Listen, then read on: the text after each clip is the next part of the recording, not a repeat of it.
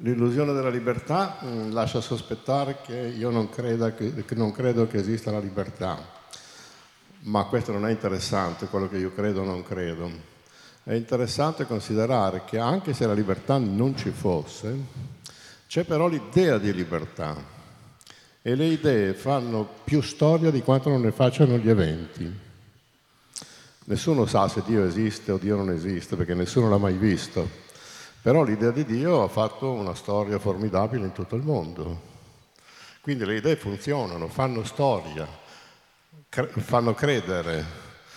Però il compito della filosofia è di verificare se le idee che abbiamo in testa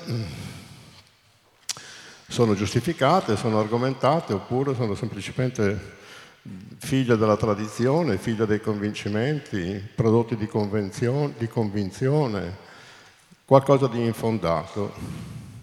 La filosofia nasce con questo atteggiamento, verifica le tue idee. E anche quando i Novax rivendicano la libertà di non farsi vaccinare, la mia domanda è sei libero di pensarla diversamente o no? Perché se non sei libero già la tua libertà è compromessa. Ma vediamolo da vicino. Io penso che noi confondiamo la libertà con la indeterminazione tipica della natura umana. A differenza degli animali, noi non abbiamo istinti. Gli istinti sono risposte rigide agli stimoli e sottolineo l'aggettivo rigidi. Per cui mm, gli animali, proprio perché codificati dagli istinti, non sono liberi. Nascono, crescono, conducono la vita prevista dalla loro natura, non evolvono se non nei tempi millenari, mentre gli uomini, non, hanno, non avendo istinti, hanno semplicemente delle pulsioni a meta indeterminata. A meta indeterminata vuol dire che non c'è un regolamento rigido nel corredo istintuale. Anche il famosissimo istinto sessuale così poco istintivo che io in presenza di una pulsione sessuale posso dedicarmi a tutte le perversioni, cosa che sembra non sia concesso agli animali, oppure in presenza di una pulsione sessuale posso indirizzarla a mete non sessuali, come può essere un'opera d'arte, come può essere una poesia, un'ispirazione poetica, quello che Freud chiama sublimazione. Il fatto di non avere istinti eh, comporta che gli uomini hanno bisogno di educazione comporta che gli uomini hanno bisogno di comandamenti, di leggi per tenere insieme una comunità, altrimenti indeterminata nei suoi comportamenti e nelle mete che vuole raggiungere. Comporta che noi si abbiano delle istituzioni che, fanno, che sono tutti dei sostituti della mancanza istintuale. Comporta che abbiano dei valori, i valori non sono delle entità metafisiche o religiose che scendono dal cielo, i valori sono dei coefficienti sociali che una società adotta perché li ritiene più idonei a ridurre la conflittualità. Prima della rivoluzione francese la società era organizzata da valori gerarchici, dopo la rivoluzione francese si è organizzata secondo valori di cittadinanza e di uguaglianza, sono cambiati tutti i valori e non è finita la storia. Questo significa che anche i valori, che non sono eterni, sono dei coefficienti sociali, cioè delle modalità di contenere i comportamenti umani allo scopo di creare delle comunità sostanzialmente pacifiche, o il più possibile pacifiche. Questo dovrebbe mm, lasciare intendere, primo, che la definizione dell'uomo animale ragionevole è una definizione che va oltrepassata, perché a noi manca proprio la caratteristica fondamentale dell'animalità che è l'istinto. E in secondo luogo non confondiamo la libertà con la nostra indeterminazione, col fatto che non abbiamo una rigidità istintuale che determini i nostri comportamenti. Detto questo, mm, rifacciamoci alle due radici dell'Occidente, che sono la grecità è la tradizione giudaico-cristiana. I greci non avevano la più pallida idea di libertà, anzi non ci credevano proprio. I greci avevano come categoria di fondo, come simbolo fondante, la parola destino. La parola destino vuol dire ciò che sta. la parola ananche, che vuol dire necessità. Questa era la loro visione del mondo. E questa necessità era quella che teneva ferme le leggi di natura, perché per i greci la natura era quello sfondo immutabile che nessun uomo, nessun Dio fece. E compito dell'uomo era contemplare la natura allo scopo di catturarne le leggi e costruire una città secondo natura e un comportamento umano secondo natura. Gli uomini, l'uomo non era concepito al vertice del creato, saggiamente. Al pari di tutti i viventi, nasce, cresce, genera, muore. I greci avevano due nomi per dire uomo, il nome Aner e il nome Anthropos, che non usano quasi mai. Usano il termine Znetos, da Zanatos, che vuol dire morte, e chiamano l'uomo mortale. Socrate, quando è nel carcere al Pireo, riceve la visita di Fedone, il quale ha parlato con i 30 tiranni e comunica a Socrate, guarda qui c'è una barca, possiamo andarcene, anche i 30 tiranni sarebbero favorevoli perché giustiziare un uomo famoso come te potrebbe creare anche delle sollevazioni sociali. E Socrate risponde, vi ho insegnato a obbedire alle leggi, perché senza le leggi le comunità non stanno insieme, anche le leggi che non vi piacciono, dovete osservarle. Quello che avevo da insegnarvi ve l'ho insegnato, ho concluso il mio ciclo, datemi la cicuta. Gli porgono la, la ciotola dalla cicuta, la beve, gli si indeboliscono le gambe, si sdraia su una panca di di, di sasso e muore. Gente seria che prende sul serio la morte. Cristiani non la prendono sul serio la morte perché dopo questa vita ce n'è un'altra. Ma soprattutto i cristiani non concepiscono la natura come quello sfondo immutabile che nessun uomo, nessun Dio fece, regolata da Ananche, cioè dalla necessità che tiene rigidamente ferme le leggi della natura al punto che quando i greci incominciano a vedere le prime configurazioni tecniche, ai greci sorge subito il problema che non sarebbe mai sorto ai giudaico-cristiani, in cui eh, si chiedono è più forte la tecnica o è più forte la natura, perché se la tecnica è più forte della natura allora finisce il mondo, perché la natura è quello sfondo immutabile che nessuno può violare, perché se si violano le leggi della natura la terra non è più il nostro luogo di abitazione e che fanno questa domanda? A Prometeo, e Prometeo che aveva donato la tecnica agli uomini, gli aveva donato il calcolo, gli aveva donato la capacità di pensare, li aveva resi da indifesi e muti, impadroni delle loro menti, Prometeo risponde, tecne dananches, astenestera macro, la tecnica è molto più debole, astenestera è il comparativo di astenia, astenia vuol dire debolezza, è molto più debole della necessità ananche che regge la natura. Tutto tranquillo. Anche Sofocle nell'Antigone dice l'aratro fende la terra, ma la terra si ricompone dopo il suo passaggio, anche la nave solca il mare, ma dopo il suo passaggio torna la calma trasognata delle acque. Quindi la natura è più forte della tecnica. Questo è un problema che si pongono i greci, ma i cristiani, i giudaico-cristiani non se lo possono porre questo problema. Perché? Perché mh, la natura è una creatura di Dio, quindi la natura è il prodotto di una volontà.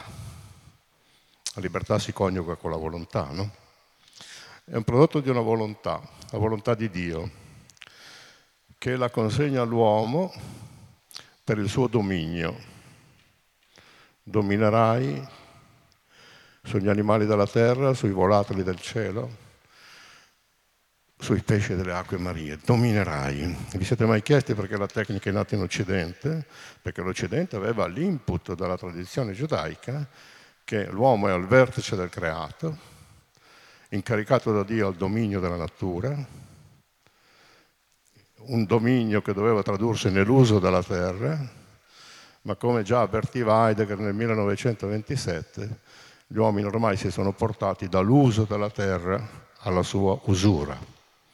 Io penso che la catastrofe ecologica a cui assistiamo sia il derivato rigoroso del comando evangelico, del comando biblico.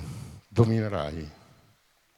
Adesso si dice custodirai, ma non è cambiando le parole che si cambia il senso delle cose, perché l'umanità ha sempre vissuto nella configurazione del dominio, non della custodia della natura, se no non saremmo arrivati a questo livello.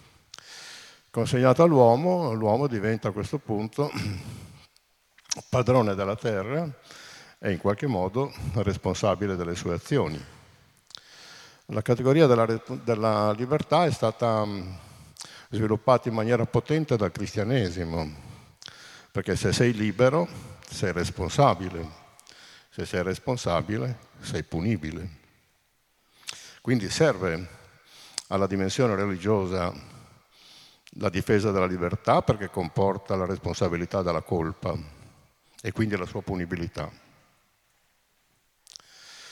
Questa dimensione è così vera che quando nel 1500 ehm, eh, Lutero stabilisce che noi non ci salviamo per le nostre opere, ma per la predestinazione divina, quindi le nostre opere non sono salvifiche, e elimina il concetto di, di libertà e di responsabilità, gli umanisti italiani, molto intelligentemente, chiamano Lutero Martinus Eleuterius. Eleuterius, eleuteria è una parola greca che sta a significare libertà, ma non nel senso che i greci pensassero che ci fosse la libertà. Eleuteria era il Parlamento, la libertà era semplicemente il risultato della votazione e se la maggioranza decideva una cosa invece che l'altra, questo loro chiamavano eleuteria. Bene, Martinus Eleuterius, Martino il liberatore, ci ha liberato dalla libertà, ci ha liberato dalla responsabilità, ci ha liberato dalla punibilità. Questa figura della libertà religiosa, che serviva alla religione mm, per, mm, per stabilire che cos'è colpa, che cos'è peccato, la religione cristiana ha strutturato, la religione cristiana che è una grande religione, intendiamoci, eh, non sto parlando male della religione, sto facendo vedere come è configurata questa religione e che cosa ha generato questa religione. E io considero cristiani sia i credenti, sia gli atei, sia gli gnostici, siamo tutti cristiani perché il cristianesimo non è solo una religione, è una cultura, è un inconscio collettivo. E anche gli atei pensano in modo religioso anche se non, non si rendono conto. Per esempio anche gli atei, anche gli agnostici pensano che il futuro porterà rimedio ai mali del presente, ma questo è cristianesimo puro, perché sono stati cristiani a dividere il tempo in passato, presente e futuro. Greci, per i greci il tempo era un ciclo, primavera, estate, autunno, inverno e poi il ciclo si ripete in una, una ripetizione perenne che avviene secondo la cadenza anche questo della necessità cristiani invece stabiliscono che il passato è male, peccato originale, il presente è redenzione, il futuro è salvezza. Quindi il futuro è positivo, ma anche la scienza pensa allo stesso modo. Il passato è ignoranza, il presente è ricerca, il futuro è progresso. Quindi il futuro è positivo. Non è esente da questa visione del mondo neanche Marx. Il passato è ingiustizia sociale, il presente è far esplodere le contraddizioni del capitalismo, il futuro giustizia sulla terra, il futuro sempre positivo. Anche Freud, che scrive un libro contro la religione intitolato Avvenire di un'illusione, pensa che i traumi le nevrosi si formano nel passato, nel presente terapia, nel futuro guarigione. Tutti coloro che hanno una prospettiva positiva del futuro sono cristiani. Gianni Baget Bozzo, che era un teologo che io stimavo molto, perché era molto intelligente, era anche molto di destra, ma ogni tanto capita che anche quelli di destra abbiano delle illuminazioni di intelligenza. Non battete le mani, non offendete. allora, eh, che cosa succede? Che, mm, lui diceva, mm, sopravviverà il cristianesimo alla fine dell'Occidente? Risposta no. Sopravviverà l'Occidente alla fine del cristianesimo? Risposta no. Crolleranno insieme quando dovessero crollare, perché sono la stessa identica cosa. Non vi siete mai chiesti perché la tecnica è nata solo in Occidente? Perché c'era questo input, dominerai. Ma questo input non è solamente una battuta o un'intuizione. Pensate che nel 1600, 1500-1600, Bacone, quando inventa la scienza moderna, la nuova scienza, il nuovo organo, in cui ci sono i prodromi della ricerca scientifica attualmente ancora in vigore, dice che attraverso la scienza e la tecnica noi recupereremo le colpe connesse al peccato originale. E quali sono queste colpe? La fatica del dolore, guadagnerai il pane col sudore della fronte, dice Dio ad Adamo, e eh, il dolore, partorirai nel dolore, dice Dio a Eva. Bene, con scienza tecnica ridurremo la fatica del dolore, ridurremo il dolore, quindi la scienza e la tecnica, siamo nel 1600, dice Baccone che fonda la scienza moderna e quindi si stacca dalla tradizione medievale, però conserva il concetto, medie- il concetto cristiano che la scienza redime, la scienza redime, concorre alla redenzione, proprio perfetta conseguenzialità tra teologia cristiana e scienza moderna. Ma torniamo al diritto europeo. Uh, dunque abbiamo detto che la religione cristiana fonda il diritto europeo. Il diritto europeo mm, è caratterizzato dalla cultura della morale cristiana, la quale stabilisce che un peccato è un peccato se c'è piena avvertenza, cioè se sai di fare una quella certa azione, e deliberato consenso, cioè se c'è una volontà che lo vuol fare. Piena avvertenza e deliberato consenso diventano le figure del diritto. Anche il diritto pensa con la, con la stessa modalità. Se io uccido una persona perché ho intenzione di ucciderla, il mio gesto è, colpevole. Se la uccido senza avere intenzione, il mio delitto è colposo, oppure è intenzionale, oppure è preterintenzionale. L'etica dell'intenzione, stabilita dalla religione cristiana, diventa la figura della colpevolezza giuridica. E eh, allora eh, perché il diritto si organizza? Perché non avrebbe altra maniera di punire se non agganciandosi all'intenzionalità delle azioni. Solo che eh, Max Weber dirà nel 1900, ma è molto difficile scrutare le intenzioni degli uomini, molto difficile indagare l'interioritate hominis, molto meglio costruire un'etica della responsabilità. A prescindere dall'intenzione con cui tu compi le azioni, ti giudicheremo sulla base delle conseguenze delle tue azioni, perché quelle sono verificabili e a partire da lì sarai punibile o meno. Questo per quanto riguarda mm, il diritto. Questa configurazione giuridica diventa poi anche la configurazione mm, della rivoluzione francese. La rivoluzione francese, mm, cosa fa la rivoluzione francese? Proclama libertà, egalité, fraternité, che se ci fate caso non sono altro che la riproduzione del messaggio cristiano, perché eh, la libertà è stata proclamata dal cristianesimo, non ci saranno più liberi, più, più padroni e schiavi. L'egalité, siamo tutti figli di Dio. La fraternité, il messaggio cristiano è un messaggio d'amore con cui si conclude la storia giudaica dell'occhio per occhio, dente per dente, nefesh per nefesh. Ecco, allora, mm, se invece di litigare 200 anni tra illuminismo e religione cristiana avessero incominciato a pensare, ma pensare si fa fatica e quindi lo si evita metodicamente, avremmo evitato due secoli di litigi tra l'illuminismo e il cristianesimo dovuti al fatto di pesanti fraintendimenti. In realtà la rivoluzione francese non fa che proclamare laicamente i valori cristiani. Bene, dal punto di vista del diritto noi abbiamo mm, il concetto di libertà, eh, è già presente nel, nel diritto romano ed è presente nella forma di coloro che sono però non liberi, ma liberi dal lavoro, che sono quelli che non devono lavorare perché sono ricchi, mentre gli altri sono schiavi.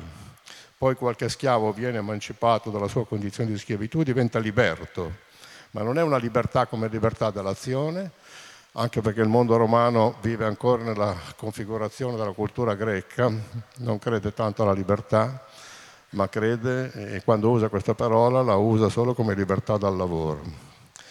La stessa configurazione l'abbiamo con la Magna Carta, 1300, prima Costituzione europea, la prima Costituzione nata in Inghilterra con la Magna Carta, e anche lì si nomina la parola libertà, freedom, ma è libertà dalla legge. Ci sono dei cittadini che sono liberi dalla legge, anche noi abbiamo avuto esperienza di questo ultimamente, no? liberi dalla legge, ecco, che non è la libertà, ma è semplicemente l'esonero di osservare le leggi.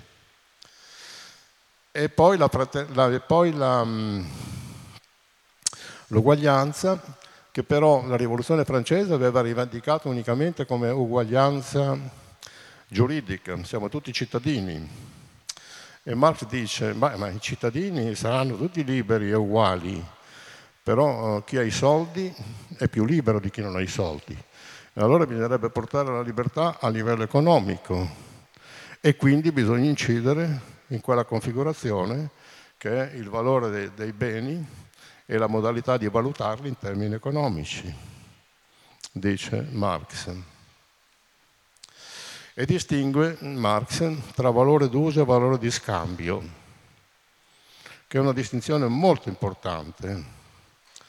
L'uso, un bicchiere d'acqua di seta, questo è il suo valore d'uso, ma non è il suo valore economico, perché un bicchiere d'acqua che io posso chiedere qui a Sassuolo, magari se proprio non, non me lo regalano, me lo fanno pagare 30-40 centesimi se però lo chiedo in, in un deserto costa molto di più. E allora cosa succede? Qual è il valore delle cose? La capacità che hanno di soddisfare un bisogno o la capacità di scambiarsi con il denaro? Ecco qui l'equivoco che dice Marx. La capacità di scambio determina il lavoro, il, determina il valore. Lo scambio era innanzitutto baratto una volta, io ti do una cosa e tu me ne dai un'altra.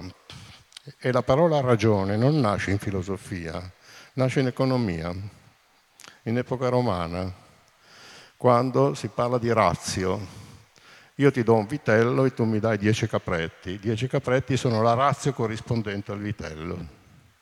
Questa è la razio, l'equivalenza tra, nello scambio dei beni. Poi dallo scambio del barato si arriva allo scambio della moneta allo scambio in denaro. Però eh, Aristotele ci avverte che il denaro non è un bene, ma è il simbolo di un bene. Non è che puoi mangiare con i soldi, non è che mangi i soldi, non è un bene, è il simbolo di un bene. E i simboli però eh, non servono alla sussistenza. In greco la parola denaro si chiama nomisma, Nomos è la legge, vale per la legge, è la legge che stabilisce che vale, ma se cade la legge cade anche il valore del denaro. E quindi col denaro non si può fare ricchezza. Oggi invece mi pare che la fonte della ricchezza sia la finanza, che è denaro che genera denaro. Siamo alla perversione. Ma poi anche i cristiani sostengono più o meno la stessa cosa, perché nel Vangelo di Matteo leggiamo mutum date nil indesperantes, prestate il denaro senza attendere la restituzione. Provate a dirlo alle banche, le quali peraltro si chiamano tutti con nome di santi, San Paolo, Santo Spirito. Però il Vangelo, il Vangelo, dice mutum date nil indesperantes, ecco così. Questo. Mm. Il denaro di per sé non è una brutta cosa, perché il denaro ha costituito anche un valore di emancipazione. Una volta il feudatario era padrone della vita dei servi della gleba.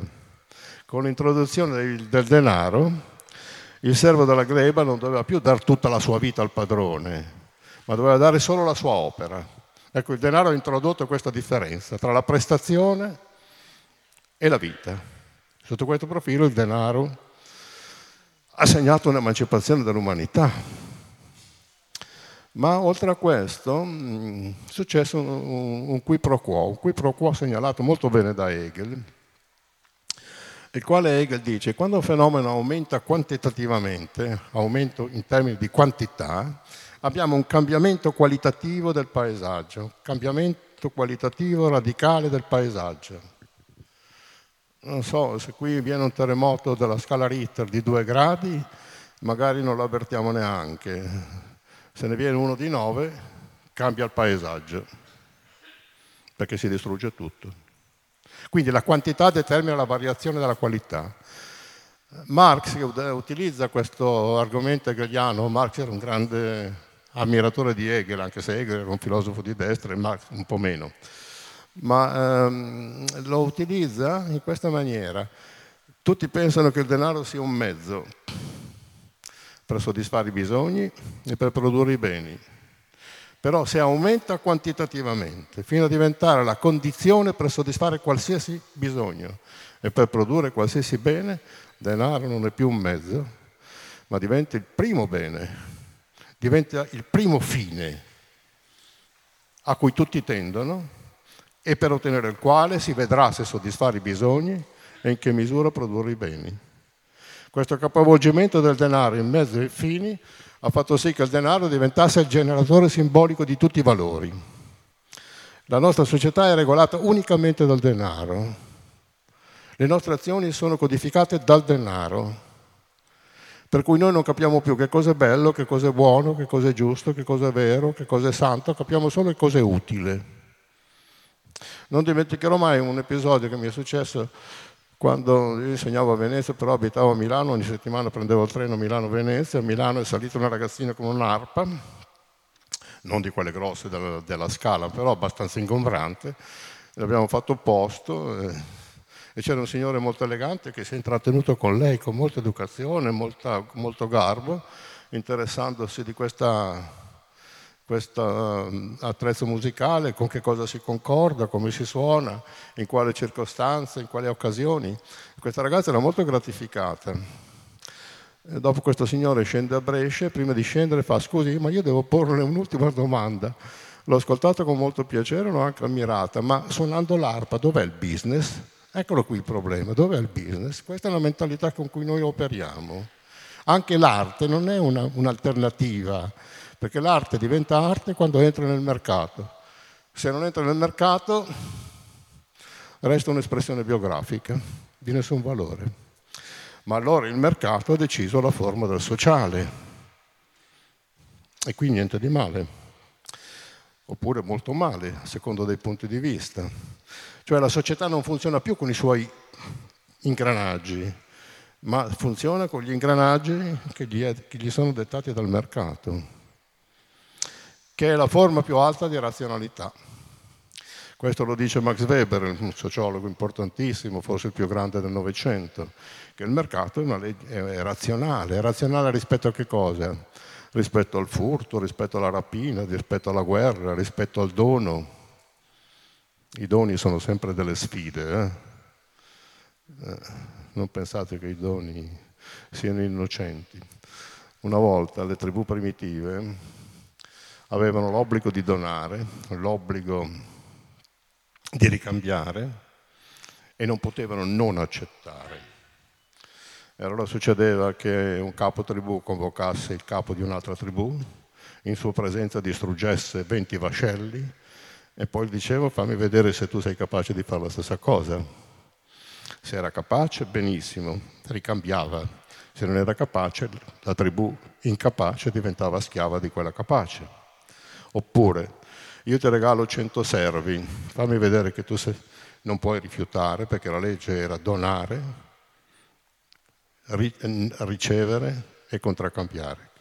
Questa legge era comune in tutto, in tutto il mondo, hanno studiato gli antropologi, dal Canada alle isole dalle Trobriand, dalle Filippine, in tutto il mondo, e si chiamava Potlac. Potlac vuol dire distruzione totale, perché i primitivi avevano l'idea che un eccesso di ricchezza, al di là della necessità, fosse pericolosa, la chiamavano la parte maledetta.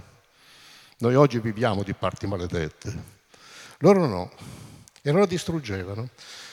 Naturalmente questa distruzione anche quando i missionari sono andati a colonizzare gli indigeni, gli indigeni li hanno messi sotto a lavorare, ma gli indigeni locali, eh, soprattutto nel, nel, Messico e nel, nell'America meridionale, non, non, riuscivano a lavorare tutto il giorno perché loro lavoravano pochissimo, lavoravano limitatamente alle necessità del gruppo e della comunità. Allora li hanno messi sotto a lavorare con fustigazioni, torture, eccetera, ma neanche così sono riusciti a fare lavorare. Sapete come sono riusciti i gesuiti, più intelligenti dei torturatori? Hanno distrutto i loro villaggi, ne hanno costruito delle villette a schiera. Quelli, persa la, la simbolica del loro, via, del loro villaggio, si sono adeguati e si sono messi a lavorare producendo di più di quello di cui avevano bisogno, naturalmente non per loro, ma per i colonizzatori. Bene, allora cosa succede? Che il denaro è una forma più alta di razionalità, è una razionalità molto feroce che consiste nel raggiungere il massimo degli scopi con l'impiego minimo dei mezzi. È la stessa razionalità che regola la tecnica, solo che il mercato ha ancora una passione umana, conserva ancora qualcosa di umano, che è la passione per il denaro, da cui la tecnica è del tutto esonerata. Cos'è la tecnica? La tecnica ha la stessa razionalità del mercato, senza la passione per il denaro, quindi l'uomo è fuori dallo scenario tecnico. Fuori vuol dire, vuol dire che la tecnica non tende a uno scopo, non dischiude orizzonti di senso, non, non produce immagini di salvezza, non dice la verità, funziona. E il suo funzionamento è diventato globale. Nel 1966, ehm, no, 68, Heidegger è stato intervistato dal direttore di Der Spiegel e alla domanda cosa pensa lei della tecnica, eh, Heidegger risponde mm, che tutto funziona, questo è inquietante, che tutto funziona. E domanda al direttore dello Spiegel, lei non è stato sconvolto quando gli uomini sono andati sulla Luna? Siamo nel 68. Io, dice Heidegger, sono stato molto sconvolto, perché mi è sembrato il simbolo dell'uomo che è sradicato dalla Terra. Non abbiamo bisogno della bomba atomica per sradicarci è sufficiente la tecnica che ci sradica. Questo lo diceva nel 1968 e non aveva ancora visto tutti gli sviluppi della tecnica a cui assistiamo noi oggi. Perché parlo di tecnica? Perché la tecnica non ci lascia liberi, perché esonda dal suo scenario. Voi potete fare a meno dei telefonini che avete in tasca oggi? Potete fare a meno dei computer che avete a casa? Li avete scelti voi o li ha scelti la tecnica per voi? La, scelta, la tecnica ha stabilito che la comunicazione passa attraverso quegli strumenti. Voi non siete liberi di averli o di non averli, dovete averli, altrimenti avete un'esclusione sociale. E allora la società ormai è già decisa dalla tecnica. Non è che la tecnica sta nel suo campo, anche perché la tecnica oggi, essendo proprio per quell'argomento che usava Hegel, quando una cosa aumenta quantitativamente, e abbiamo un mutamento qualitativo della condizione umana, che cosa succede? Che la tecnica non è più un mezzo nelle mani dell'uomo, ma è un mondo.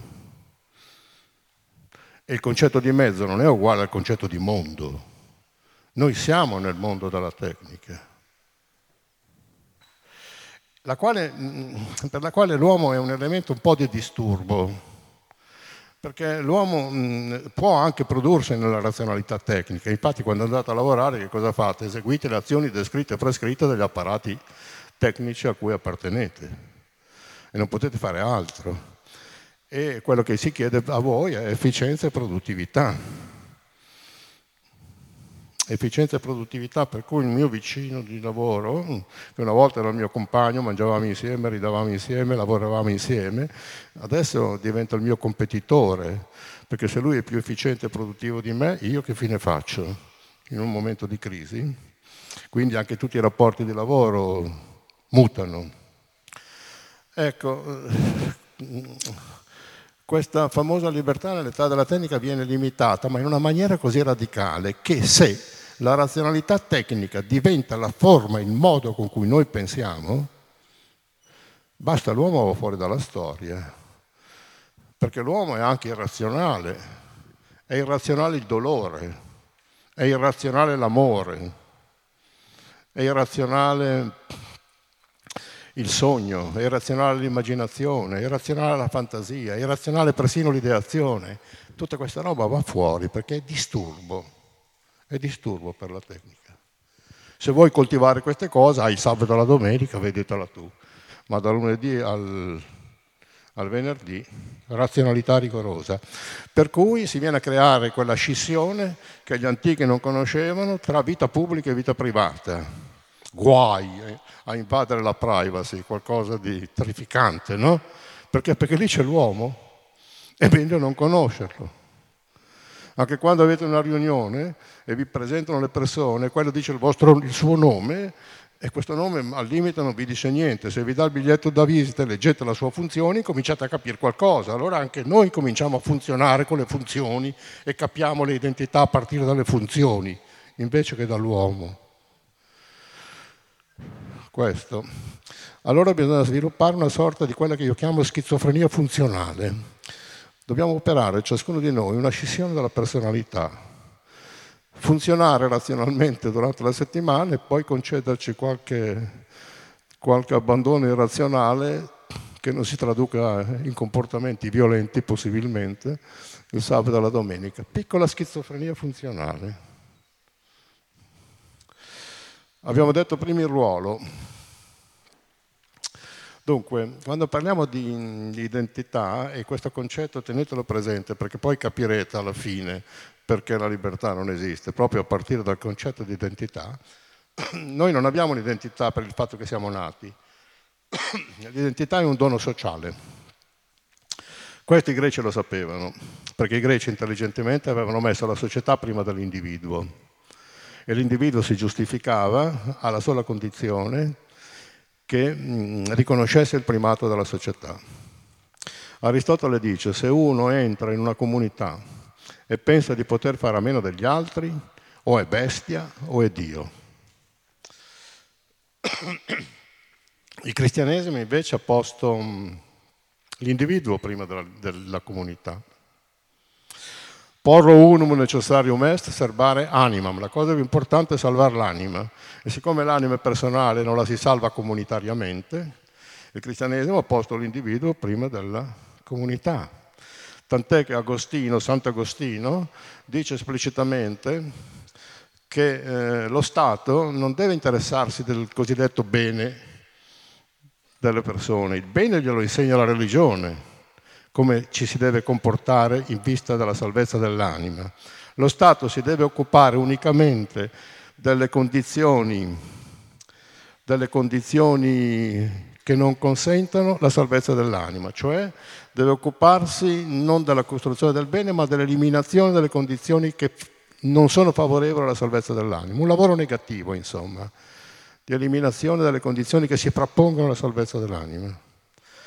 Tant'è che Rousseau dice eh, che i cristiani non sono buoni cittadini, lo possono essere di fatto ma non di principio, perché a loro interessa la salvezza dell'anima individuale, mentre le sorti della società non rientrano nella loro responsabilità. Eh, teniamo presente anche questo, perché oggi noi parliamo di individualismo, di egoismo, al limite anche di narcisismo, ma questi sono i derivati del primato dell'individuo rispetto alla società dimenticando che l'identità non ce l'abbiamo per natura, ma l'identità è un dono sociale. Chi è che ci dà un'identità? Come fa un bambino a, a, ad avere un'identità? Grazie ai riconoscimenti di padre e madre. Quando fa una cosa gli dice bravo, se invece la fa male eh, lo rimprovera. Gradatamente si forma un'identità sulla base del riconoscimento. Quando si va a scuola si prendono bei voti, si ha un aumento di identità, un accrescimento di identità. Brutti voti demotivano e alla fine deprimano. Quando si va a lavorare un aumento di carriere robustisce l'identità. Invece un mobbing eh, porta alla demotivazione, alla depressione e al limite anche al gesto estremo. Quindi l'identità, convinciamoci, è un dono sociale, dobbiamo essere aperti alla società, ce la conferiscono loro l'identità. Ma una volta costruita la nostra identità, la libertà non è più praticabile, ma lo vedremo dopo. Andiamo avanti col nostro ragionamento. Col nostro ragionamento che ci porta a considerare che mh, ormai la nostra identità nell'ambito lavorativo ce lo dà il ruolo. Il ruolo eh, ci rende, tra virgolette, più liberi, in realtà noi chiamiamo liberi queste, questo dono del ruolo perché il ruolo mm, è tanto più significativo quante più competenze si hanno. E le competenze ci consentono di giocare su più, su più, su più partite. Non si tratta di libertà, ma si tratta di competenza. E questa è anche la ragione per cui oggi le scuole hanno abbandonato la formazione e sviluppano le competenze. Magari in quella forma così ingenua e meschina che è la scuola lavoro, dove gli studenti vanno a vedere come fanno a lavorare gli altri, esonerandosi rigorosamente dal lavoro. No? Ecco, la competenza e la formazione non esiste più, perché questa è la cultura nostra ormai. Mercato e tecnica ci obbligano alla competenza. Il ministro della pubblica istruzione inglese ha invitato gli studenti nel mese di giugno a non iscriversi nelle facoltà umanistiche perché non danno competenze. Quindi la formazione non interessa a nessuno. Questo è un prodotto della cultura del mercato e della tecnica, di cui siamo vittime, ma vorrei che diventassimo vittime consapevoli però, non vittime ingenue. Dov'è che siamo liberi? Apparentemente siamo liberi nell'amore. Una volta mm, i, matrimoni avvenivano su, su, determinazione dei genitori, no? erano un po' matrimoni, non è solo questa una faccenda da talebani, anche noi facevamo così, no? i genitori sceglievano per i figli. Adesso invece siamo liberi di scegliere in base a che cosa? In base a quello che proviamo, in base alle nostre scelte erotiche. Ma Freud ci avverte che le nostre scelte erotiche non sono per niente scelte, perché le nostre scelte erotiche sono il frutto delle nostre pulsioni, assolutamente irrazionali. E che siano irrazionali, chiunque ha avuto una passione d'amore lo può verificare, perché la passione vuol dire che tu stai patendo una certa forza, non è che, sei, che stai agendo una tua scelta. Quando voi avete delle passioni siete posseduti, non siete nella condizione di scegliere. E se uno sbaglia partner e io dovessi dirgli guarda che quella ragazza non va bene per te, oppure quella ragazza non va bene per te, la risposta più ovvia che sento è sì lo so ma non posso farci niente, quindi l'amore è una possessione. Katakoke la chiamavano i greci. Possessione, quindi non sei libero. Sei tu che interpreti come tue scelte quelle che invece sono tue pulsioni. E queste pulsioni da dove vengono? Dall'io, dal nostro io? No. Schopenhauer ci ha insegnato che mh, queste pulsioni sono uh, le espressioni della specie. Alla specie, alla specie, che cosa interessa? Che noi individui nasciamo, cresciamo, generiamo e quando non siamo più in grado di generare, moriamo. A lei interessa la generazione per la sua economia, che non coincide minimamente con l'economia del nostro io. Noi siamo soliti pensarci liberi perché l'io sceglie, assolutamente. Non coincide con il nostro io. Pensate per esempio a una donna che deve mettere al mondo un figlio, deve assistere alla deformazione del suo corpo, che non è la cosa più carina del mondo, al trauma della nascita, che non è solo per il figlio ma anche per lei, alla soppressione del suo sonno, del suo tempo, perché la cura deve essere continua nei confronti dei neonati. La sospensione del lavoro in molti casi, tante volte la perdita. E siccome la socializzazione passa attraverso il lavoro, anche una riduzione delle possibilità di socializzazione, una perdita degli amori che magari non sono limitati al marito o alla moglie. E allora, dal punto di vista dell'economia dell'io, è una perdita secca, dal punto di vista della specie è un guadagno totale. E allora Schopenhauer dice con la sessualità, col piacere sessuale, la natura ti inganna, perché non faresti niente contro di te, ma attraverso la seduzione del piacere sessuale fai il vantaggio della specie. Freud considera Schopenhauer il filosofo che ha inventato la psicanalisi, lo dice espressamente lui. Dice che la psicanalisi non l'ha inventata lui Freud, ma l'ha, inventata Schopenhauer perché Schopenhauer eh, ha capito che noi siamo vittima dell'economia della specie. E nel nostro inconscio, dice Freud, che cosa c'è nell'inconscio? Ci sono eh, gli interessi della specie. E infatti lui chiama io quello che noi pensiamo di essere, chiama es, che è un pronome neutro, l'inconscio. E nell'inconscio ci sono eh, le pulsioni della specie la sessualità per la generazione, l'aggressività per la difesa della prole. E perché è inconscio? Perché noi non pensiamo mai di essere diretti e governati dalla specie, non ci pensiamo mai. Perché diciamo io tutta la vita? Perché guardiamo noi stessi a partire dai nostri progetti, dai nostri sogni, dalle nostre realizzazioni e dimentichiamo di essere dei semplici funzionari della specie. Questo i greci lo sapevano perché avevano assunto la natura come misura, non l'io dei vari individui. E quando si giunge nella prossimità della morte, eh, ci si trova in quella condizione ben descritta da Sartre, il quale dice di fronte alla morte aver guidato popoli o essersi ubriacati in solitudine, la même chose, è la stessa cosa cioè la caduta del senso. Io per vivere ho bisogno di costruire un senso in vista della morte che è l'implosione di ogni senso. E la natura è abbastanza crudele, di una crudeltà innocente. Lei ha bisogno di giovani e i vecchi li lascia deperire. Li porta alla morte, perché quello che conta è la successione delle generazioni, non è la difesa strenua dell'io. Questo lo dico soprattutto alle persone anziane. Devolvete non solo i soldi quando morite, ma anche l'opportunità di vita. Una volta erano i padri che le devolvevano i figli, adesso bisogna aspettare i nonni perché la medicina ha allungato la vecchiaia e si sopravvive fino a vedere la decomposizione del proprio corpo da coscienti. Non so se ha fatto un gran bene la medicina. Comunque noi non vogliamo morire, ma però la specie ci fa morire. Va bene. Freud eh, colloca nell'inconscio gli interessi della specie nel superego l'interesse della società, anche il superego è inconscio, ad un altro livello e con un altro significato. Cioè io acquisisco i modelli del mio comportamento dal mondo genitoriale e li faccio miei. A nessuno di voi viene in mente di, da, di andare a lavorare nudo, per esempio. E non è che dovete fare un ragionamento per vestirvi, l'avete introiettato dall'educazione, quindi è inconscio il processo, vi vestite automaticamente presente. Ecco, il superego non è altro che l'interiorizzazione dei divieti sociali e delle richieste sociali. Quindi noi siamo governati dalla società che, fatto, che ci ha interiorizzato le sue leggi, dalle pulsioni, dalle pulsioni inconsce, che sono gli interessi della specie, e il povero io, che coincide con il 10-15%, esattamente confermato dalle neuroscienze che ci dicono che noi utilizziamo il 10-15% del nostro cervello. Ecco. E lui, poveretto, si deve barcamenare tra queste due forze, queste due potenze, e lo fa come può. Quando poi una delle due ha sopravvento, hai la catastrofe, cioè la follia.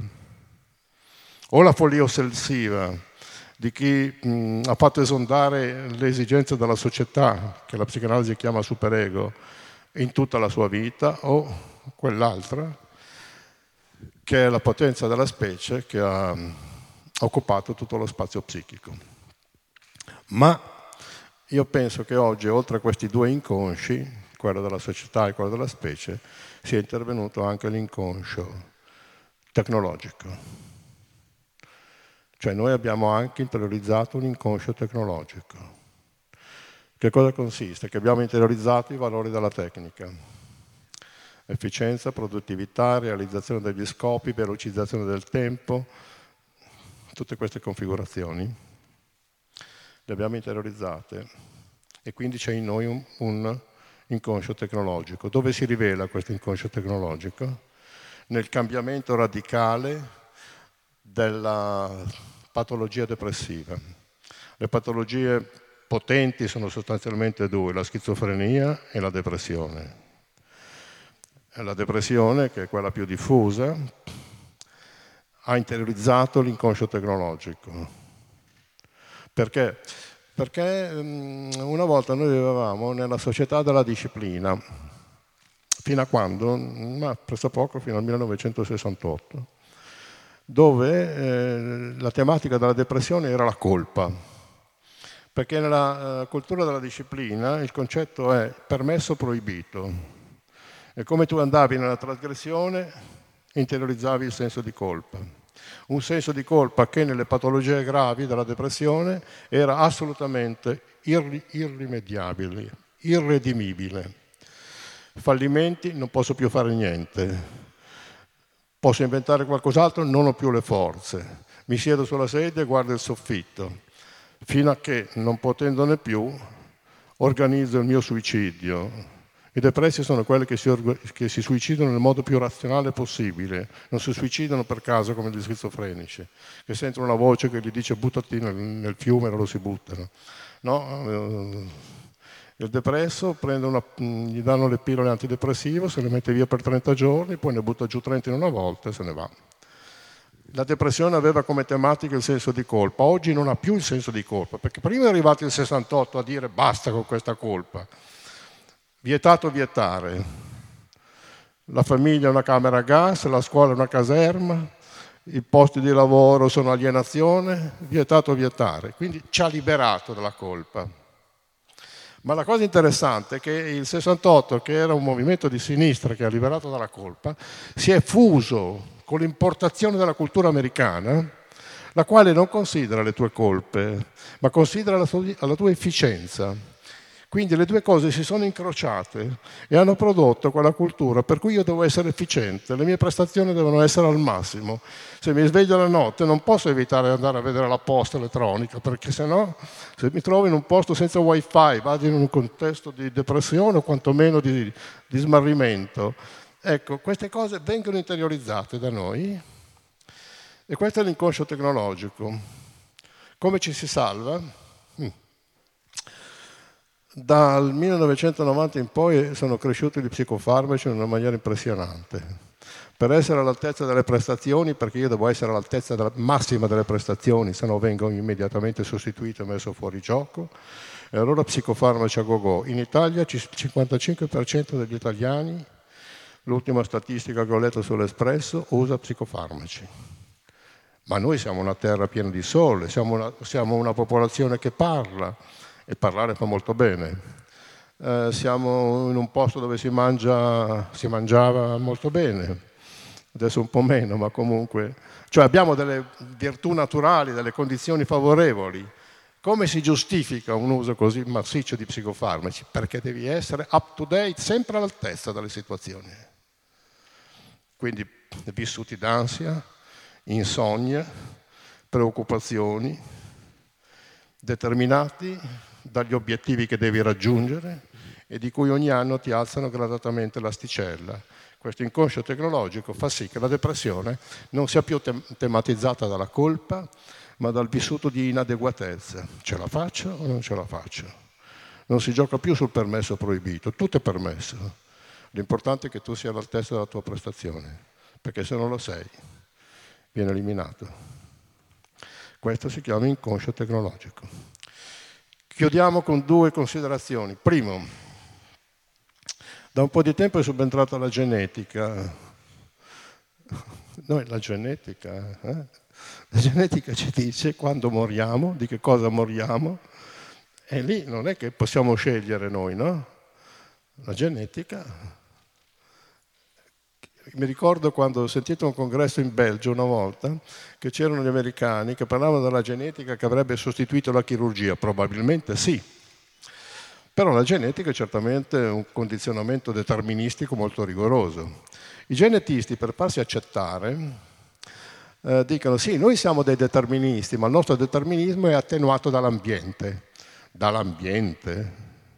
Ma l'ambiente più deterministico della genetica perché dove voi siete nati, i genitori che avete avuto, le persone che avete incontrato, i maestri che avete riconosciuto, i libri che avete letto, posto che si legga ancora.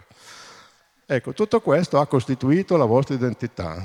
Voi siete figli del vostro ambiente, siete cristiani perché siete nati in Occidente, nascevate in Medio Oriente, eravate musulmani, nascevate in certi contesti, eravate talebani.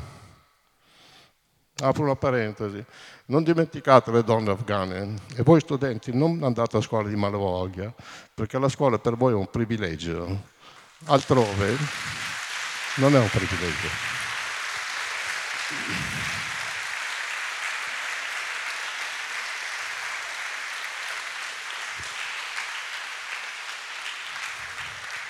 L'ambiente, l'ambiente ci condiziona tanto quanto la genetica e istituisce la nostra identità.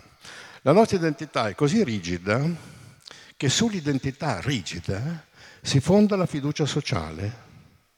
Cioè io mi fido di te. E cosa vuol dire che mi, ti fidi di te?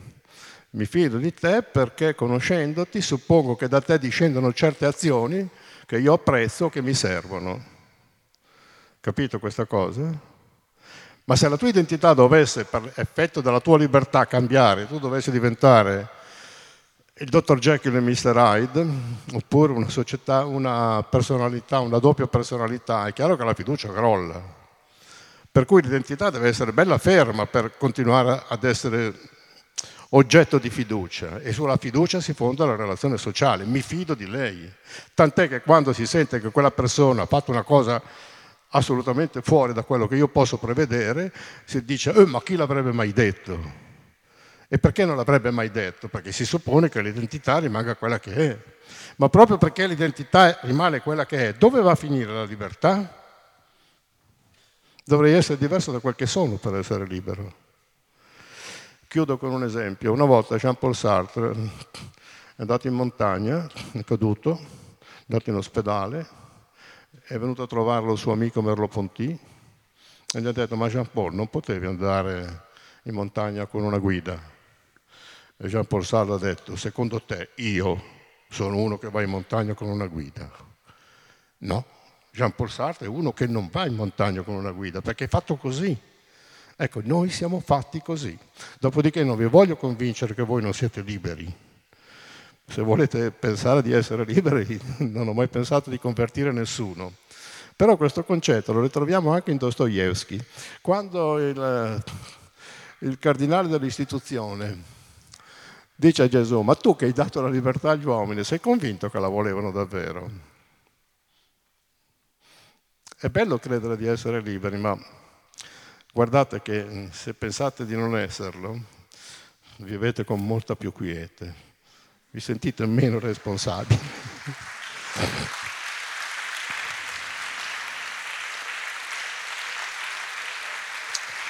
Una quindicina d'anni fa c'è stata una sentenza in uh, Germania di un, uh, di un, operaio della Volkswagen che aveva ammazzato un suo collega, processato, uh, gli è stata data una pena molto bassa e la motivazione del giudice era che lui era un sardo, Naturalmente i sardi si sono arrabbiati, giustamente, ma si sono arrabbiati anche i tedeschi perché dicono che allora è un privilegio essere sardi. E lui però ha spiegato, no, perché questo è un uomo che è cresciuto sgozzando le pecore. E quindi per lui sgozzare era un'azione quotidiana, non aveva cultura, non aveva avuto educazione. E allora non può essere responsabile esattamente come uno che ha avuto cultura, educazione e ha imparato modalità di litigare magari verbalmente senza sgozzare. Ecco, questo per dire costui era figlio del suo ambiente. E quindi questo ambiente non è propriamente un luogo libero, è un, un luogo che ci determina. Grazie.